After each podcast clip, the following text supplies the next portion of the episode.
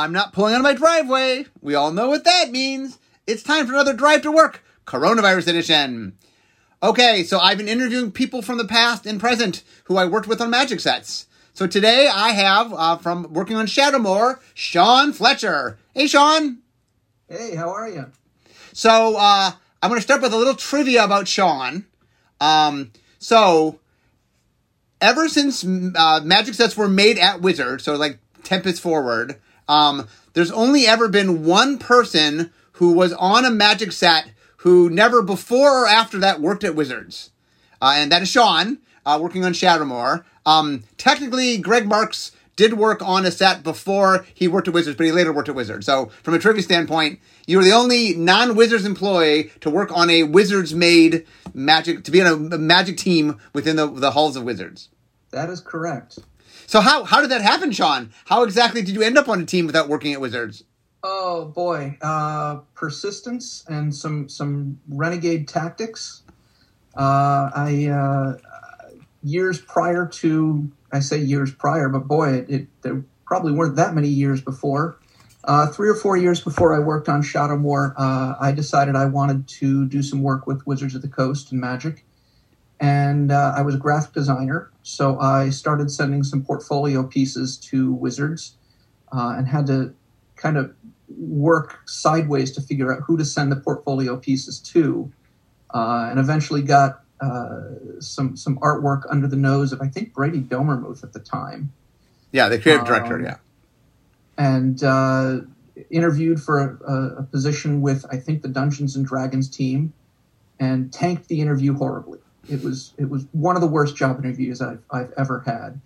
Um, and then a few years after that, I sent you and a number of other folks uh, at Wizards uh, a book of puzzles that uh, I, I, put together, um, just trying to, to show off that, boy, I can kind of think in these abstract, uh, circuitous ways that you guys think about games and puzzles. Um, and I, I like to introduce myself to you to try to eventually leverage another uh, job interview. And it sort of worked. Well, so for my, for my, what happened was, yeah, so I get this in the mail. Um, now, from time to time, people will send me things. They're trying to get a job. That that, that is, ha- you aren't the only person to ever do that. Um, but you were the person who I was most uh, like really impressed by your your attempt to get hired. Uh, just the whole the way all the puzzles were made. It was just really really cleverly done. And um, I think at the time, I, I was I was very intrigued by you, and so I asked to get permission to have you on a team, even though you didn't work at Wizards.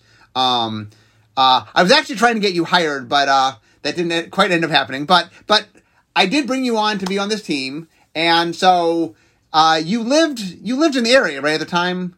No, I lived in New Hampshire. Oh, you lived in New Hampshire. okay, the country. Right. So this was long distance. You you you you visited at one point, right? I had I had visited once. The first time I sent you uh, the the portfolio puzzles, uh, I had let you know that I was visiting friends in the Seattle area, and we made arrangements and got pizza for lunch and just hung out and talked for the afternoon. Um, and then I went back to my apartment in New Hampshire with my wife. Uh, and a few weeks, if not brief months later, uh, you called me one evening and I was surprised to hear you. And you very quickly went into so I've got a project that I think you might be interested in participating in. And of course, I was. Uh, you don't you don't as a Magic fan, you don't turn down someone at R and D that says, "Hey, I think we've got something you might have fun with." Um, and uh, I did the first couple of weeks of, of Shadowmoor design from the apartment in New Hampshire but as soon as we saw an opportunity that, that something cool could happen for us in Seattle, uh, we packed up the apartment and moved corner to corner, coast to coast, uh, and, and restarted our lives in Seattle because we didn't have a whole lot going on in New Hampshire, so you might as well try something new. Okay, so let's let's talk about uh, Shadowmoor. So, what is your earliest memories of Shadowmoor? Like, what what do you remember? Where did it start? I remember on that phone call, you explained the four set, two block structure of the sets. And I think you explained to me that the first set or the first block, the two two sets in the uh, Lorwyn block were going to be creature type based, tribal, and that the second half was going to be all color based. And then you sprung it on me that it would be hybrid primarily. And hybrid was something really, really new because uh, Ravnica was was fresh at the time. It had just been been published, uh, and the hybrid cards in Ravnica block were really exciting because it was something completely new. And to hear that I would be working on a set uh, that was primarily hybrid was kind of mind blowing because it's like here's the here's the new hotness, and I'm being thrown right into the middle of it.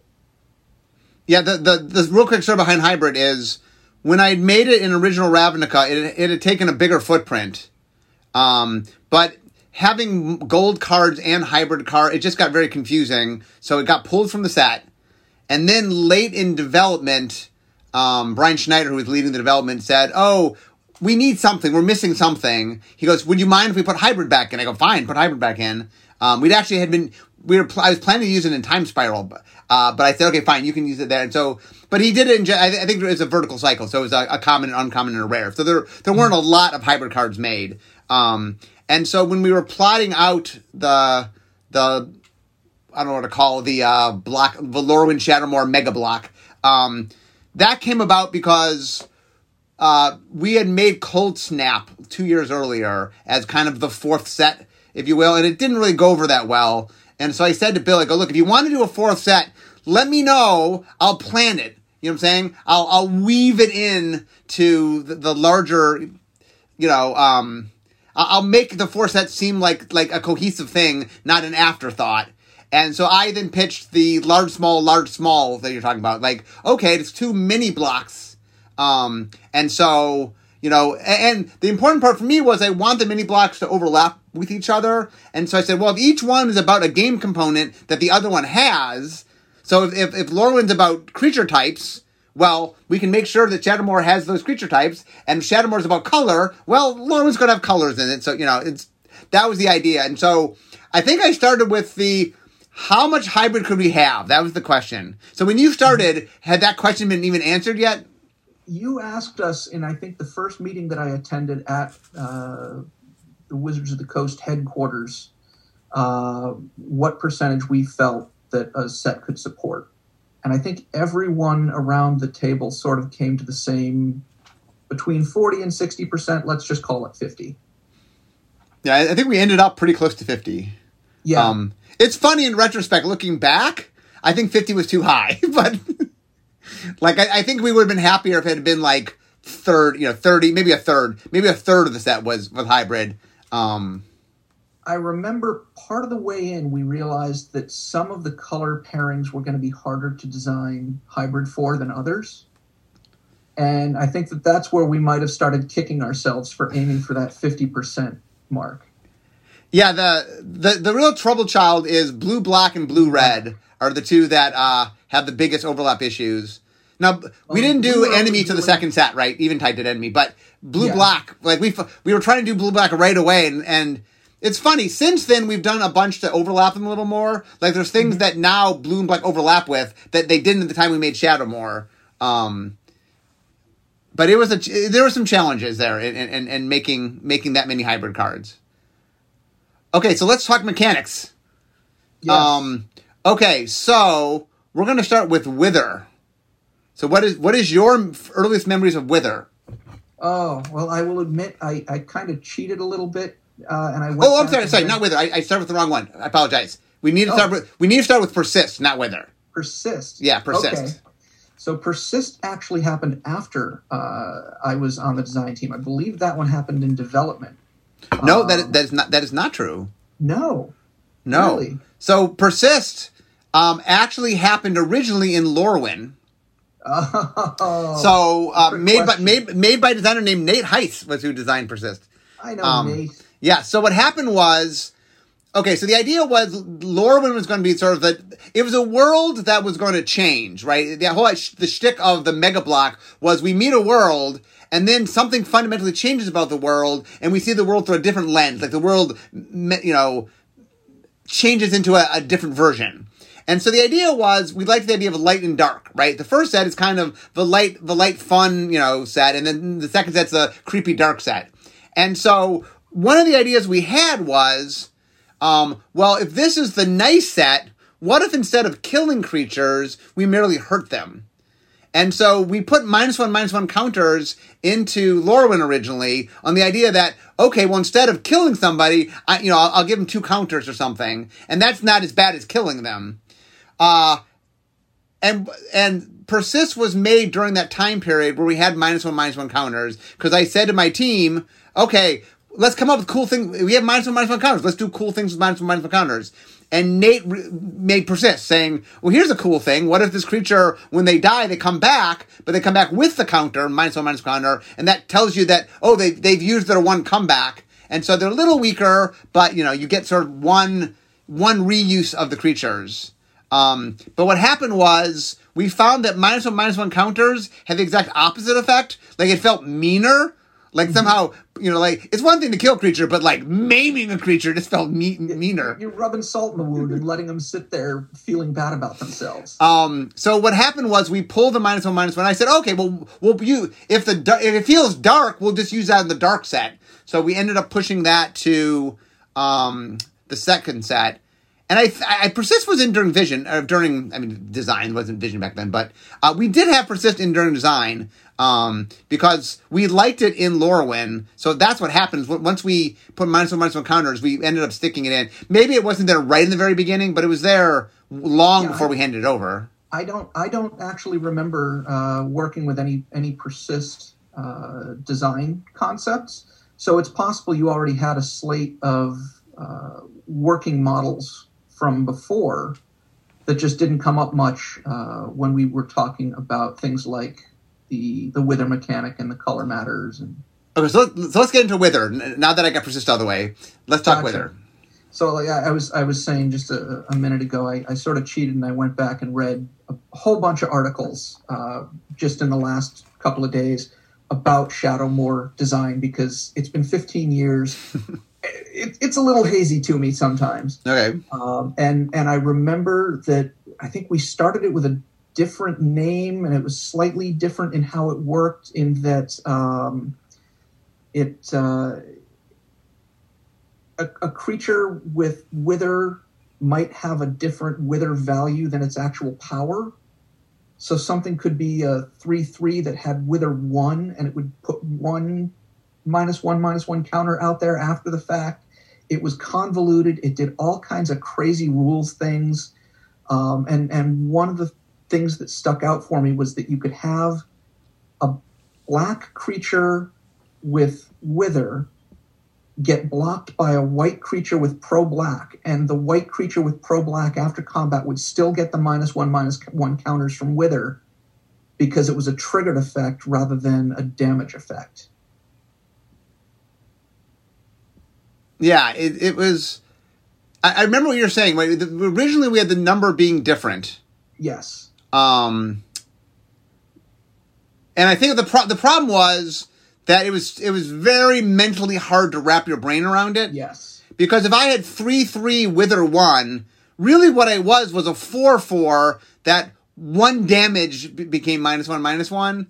Right. Um, but when you saw a three three attack, you just your brain didn't say it was a four four. Like like Right. it just didn't do what you thought it did, and that that definitely was it was kind of mind melty. And so we said, okay, let's like people understood if it was all all made sense, but part part just didn't make sense. So then Mm-hmm. Well, we we, we changed it. Another aspect of that was that it wound up dealing a different amount of, let's call it, you know, functional damage to a creature than it would to a player, because the wither didn't matter if you let the damage through and you took the, the damage yourself. It didn't. It wasn't going to put minus one minus one counters on a player.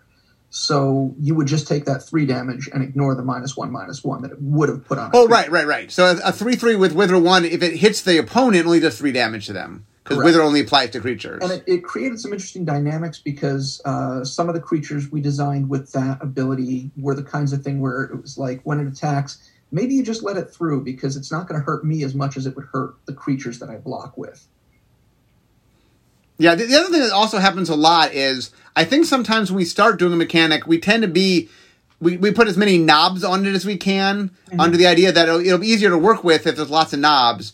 But what you find when you play sometimes is, oh, the sometimes knobs are helpful, but sometimes they just they cause more confusion. And this was a case where, right, a three three with wither one was just a much much more complex thing to understand Well, than yeah.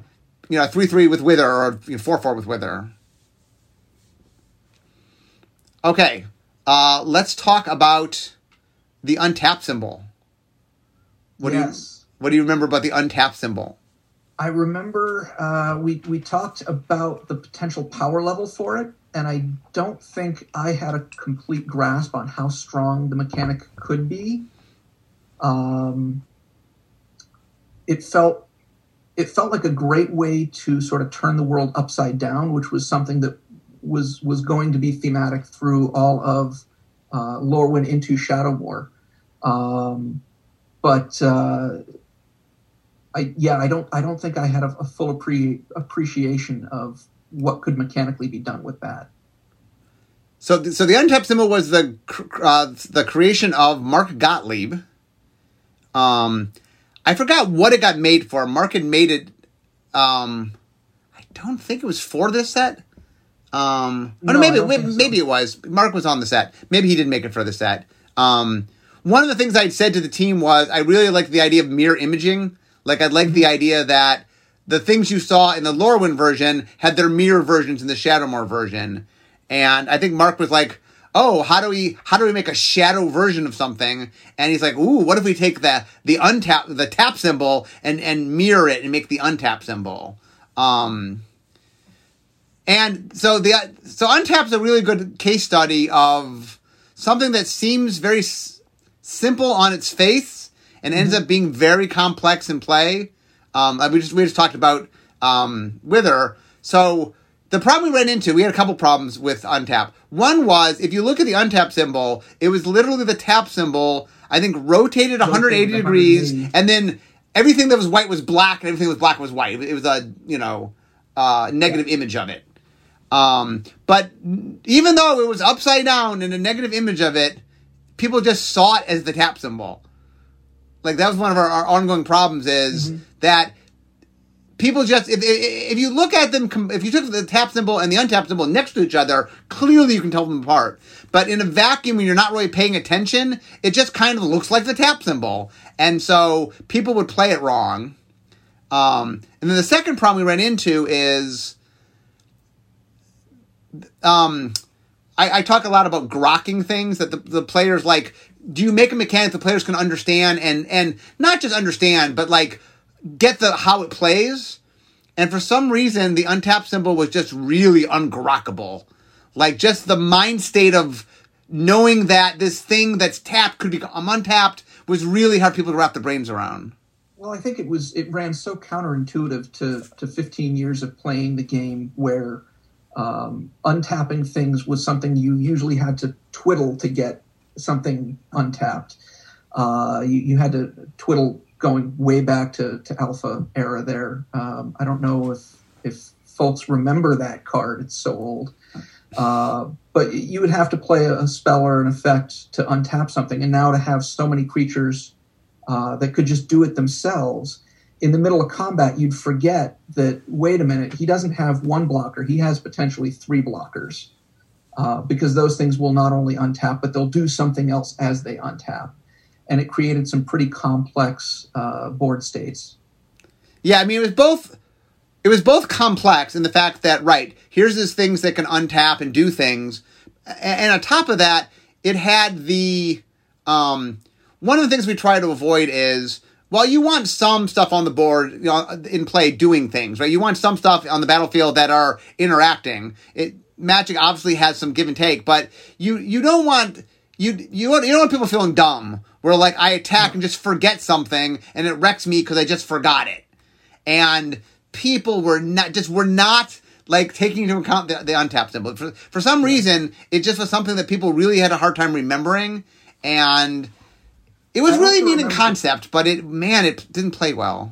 Yeah, I also remember it being a little harder to use in in practice than I think we wanted it to be because it's not as easy as just tapping a creature so that it's tapped, so that then later it can use the untap. You have to be able to find the opportunity to attack with that creature, knowing that either I'm okay with that creature dying in combat so that I can untap it to get its effect before it dies, or you have to fabricate some other system that allows you to start tapping that creature, which I think might get you into another mechanic on your list you want to talk about. So I'll, I'll okay. Go ahead. Se- segue in, please. Con- uh, the the conspire mechanic. Conspire was a mechanic that allowed you to tap creatures to get the extra copy of the spell, which was, in, in my recollection, that was like the really feel good, like you, you you made something crazy happen combo was to conspire using an untappable creature, and then untap that creature to get the effect after the conspire. Yeah, I think so. Uh, this is my memory. Tell me if you remember. If you read, it. I think we had put a bunch of things in that used tap as a resource, but I think the mechanic itself is the mechanic that got made in development. Yes. Um. So, um, Aaron Forsythe was the, the the development lead, and so we had, we had had a whole bunch of individual cards that kind of let you tap things as cost. And Aaron said, "Well, why don't we just consolidate this and make a mechanic out of it?" Um, and then Conspire also had this. You you wanted to have two things of the same color, so it not only played with the untapped stuff, but it also played with the, the color, color theme. matters. Yeah. So let's let's. Yeah, talk, I, I, know we had we had uh, cards like Elemental Mastery and Presence of Gond, and I'm still curious who this Gond character is. Um, but they were they were enchantments that you could put on creatures uh, that let them tap to do a thing. I think Elemental Mastery uh, made a whole bunch of little hasty tokens. Presence of Gond made one elf. Um, there was a white blue enchantment that at the beginning of your turn would tap a creature, which if you used it proactively against your opponent, it was a great way to lock their their creatures down because as soon as it untapped, it tapped again. Uh, but then you could also put it on your own creature so that at the start of your turn it would be tapped so that you could use its untap ability. Yeah, there's a lot of. I mean, there's a lot of combos were were, were woven in. Um, okay, so I want to segue to another theme that we just talked about, which was color matters. Um, yes. Which a lot of that in the set. Yeah, like one of the things that was when you're going hybrid, one of the things that you have to say is, okay, well, what what's the strength of hybrid? How do you lean into hybrid? And the reason that the set was color matters was that hybrid does a really good job. Like my mono red deck could have black cards in it, even though I don't have swamps in my, you know, any swamps.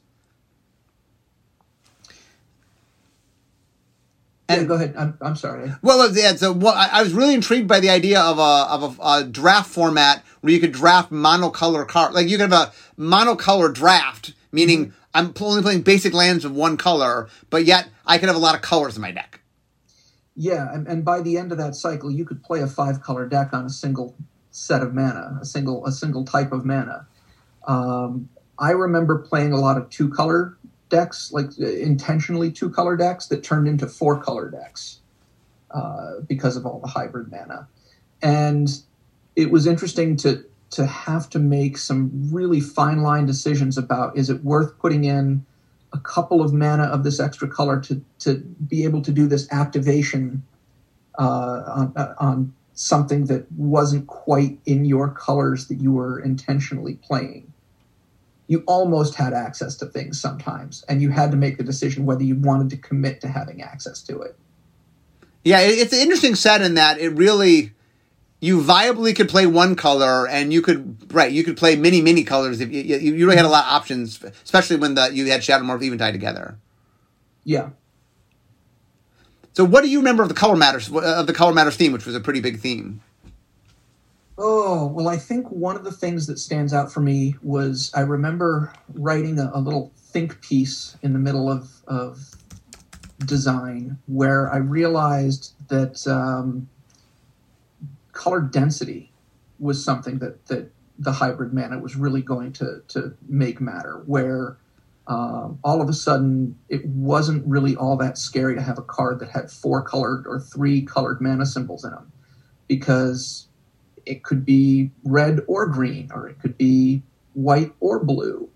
Um, so all of a sudden, we went from something that was like two white and one other, uh, from being okay, commit to white, to something that was, you know, two white, blue, and and one other, being very uh, flexible in how you could use it.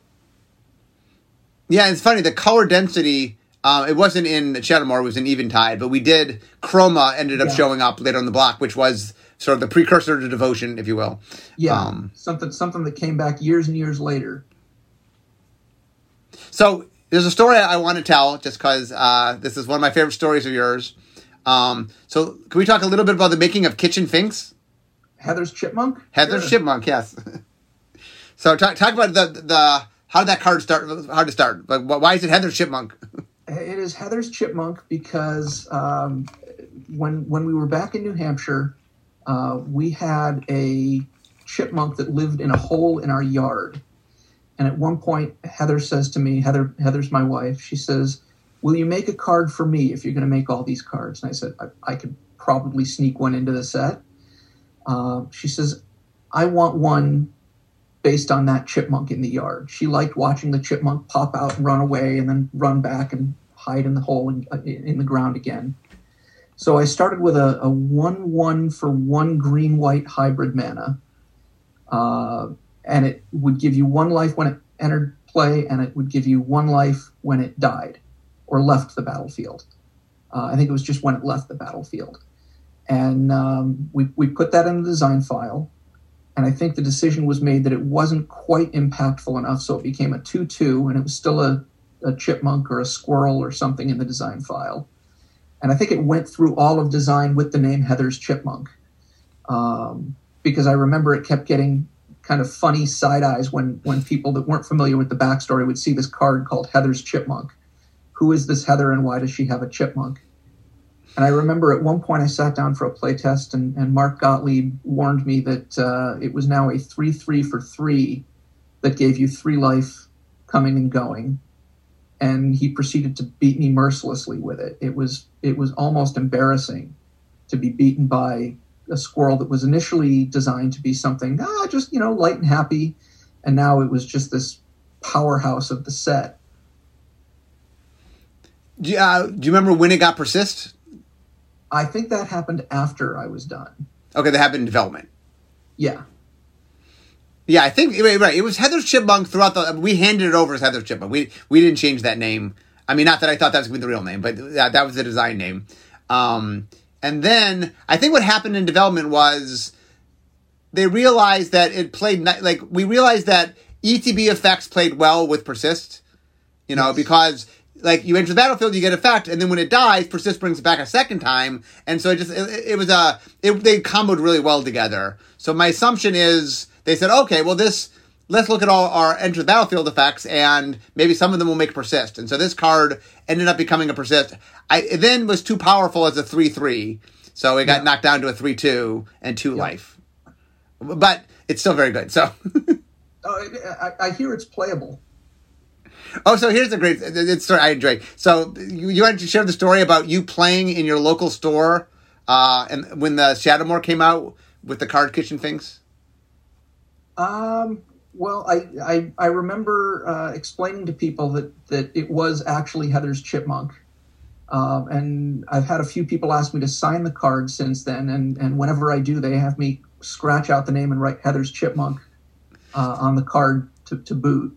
So there's a story I remember. You can you can tell the details of this. Is you were If I playing. remember them. Well, here, here's my story. See if you remember the story. You're playing somebody at your local game store, and kitchen. You're playing Shadowmoor, and kitchen kitchen Finks comes out. I, I think they had the kitchen finks, and you're like, "Oh, I designed that card," and they didn't believe you. Like they just, they thought you were like lying to them, and uh, like the, the store owner knew you had worked or something. Like somebody there was was able to vouch for you or something, or you look, you went online for my article or whatever.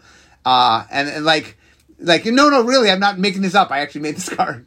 It, it happened a few times. Yeah. It happened a few times. Having to, to find proof or evidence that, no, really, I, I did. Yeah, but you're not a Pro Tour player. You're not a. No, I'm not. And yet somehow I still stumbled into this. And, and you know, by, you know, Mark Mark Rosewater and everyone else's graces, uh, just this average Magic player somehow got to make some cards, and now you've got them in front of you. So we're, we're almost wrapping up here. I, I can see my desk, but uh, I just want to ask one final question for you, which is, as the only person, really, the only, only outsider to be on a Magic set, um, what was that like? What was it like to be sort of surreal? It was very strange. Um, I, you know, for years after that experience, um, I was sort of in the circle of friends of, of all of the, the Wizards folks. Uh, so I got to know Mike Turian really well. I got to know uh, Nate Heiss and his wife, who's now at, at Wizards Bree. Um, I got to know you. I got to know Randy. Aaron Forsythe is a great friend. Um, so it was it was very interesting to sort of play on the the edges of that internal community, um, and it was it was fun to for the year or so that that uh, the set had not come out yet, know that I had this little secret. I'm I'm, I'm doing the, the evil villain, you know, tapping of my fingers together uh, here. I had a, I had a secret that I, I couldn't share with folks, uh, and it was fun to to go through the stretches where people were speculating about what was going to come come next in the next set. And I would sit there and kind of go, yeah, well, I guess that's possible. It, it could be something like that, knowing that they were either completely off base or they had a little bit of the story right, but not quite. Well, it was fun. I mean, like, one of the things that uh, one one of my uh, it, it was. I, am glad I, I, was able to get you on the set. It was a lot of fun working with you, and um, the the Shadowmoor was a lot of fun. I uh, it definitely like it's it's one of those sets I look back on, and there's things I would change. You know, like like the the designer me was like, oh man, the untapped symbol didn't quite work the way I, I thought, and you know, the, like the the hybrid, I would probably have a little less hybrid. You know, the things I look back at, but I really really enjoy Shadowmoor. It's one of my favorite sets to draft. I love I love drafting Shadowmoor just because I, I, somehow dra- I love drafting monocolor decks, and it's like the set made so you can draft monocolor decks. I, think I still have a few unopened uh, starter decks. Oh God, remember starter decks back in the day? Ah, starter. I have decks, a few unopened ones down in, in my garage somewhere. So uh, if you're ever in Southern California, we'll do some sealed. Oh, that sounds good. so anyway, guys, uh, I can see my desk, so we all know what that means. It means the end of my drive to work. So instead of talking magic, it's time for me to be making magic. So thank you, Sean. Thank you so much for being with us. Thanks for thanks for hosting. Uh, and for all the rest of you, I will see you next time. Bye bye.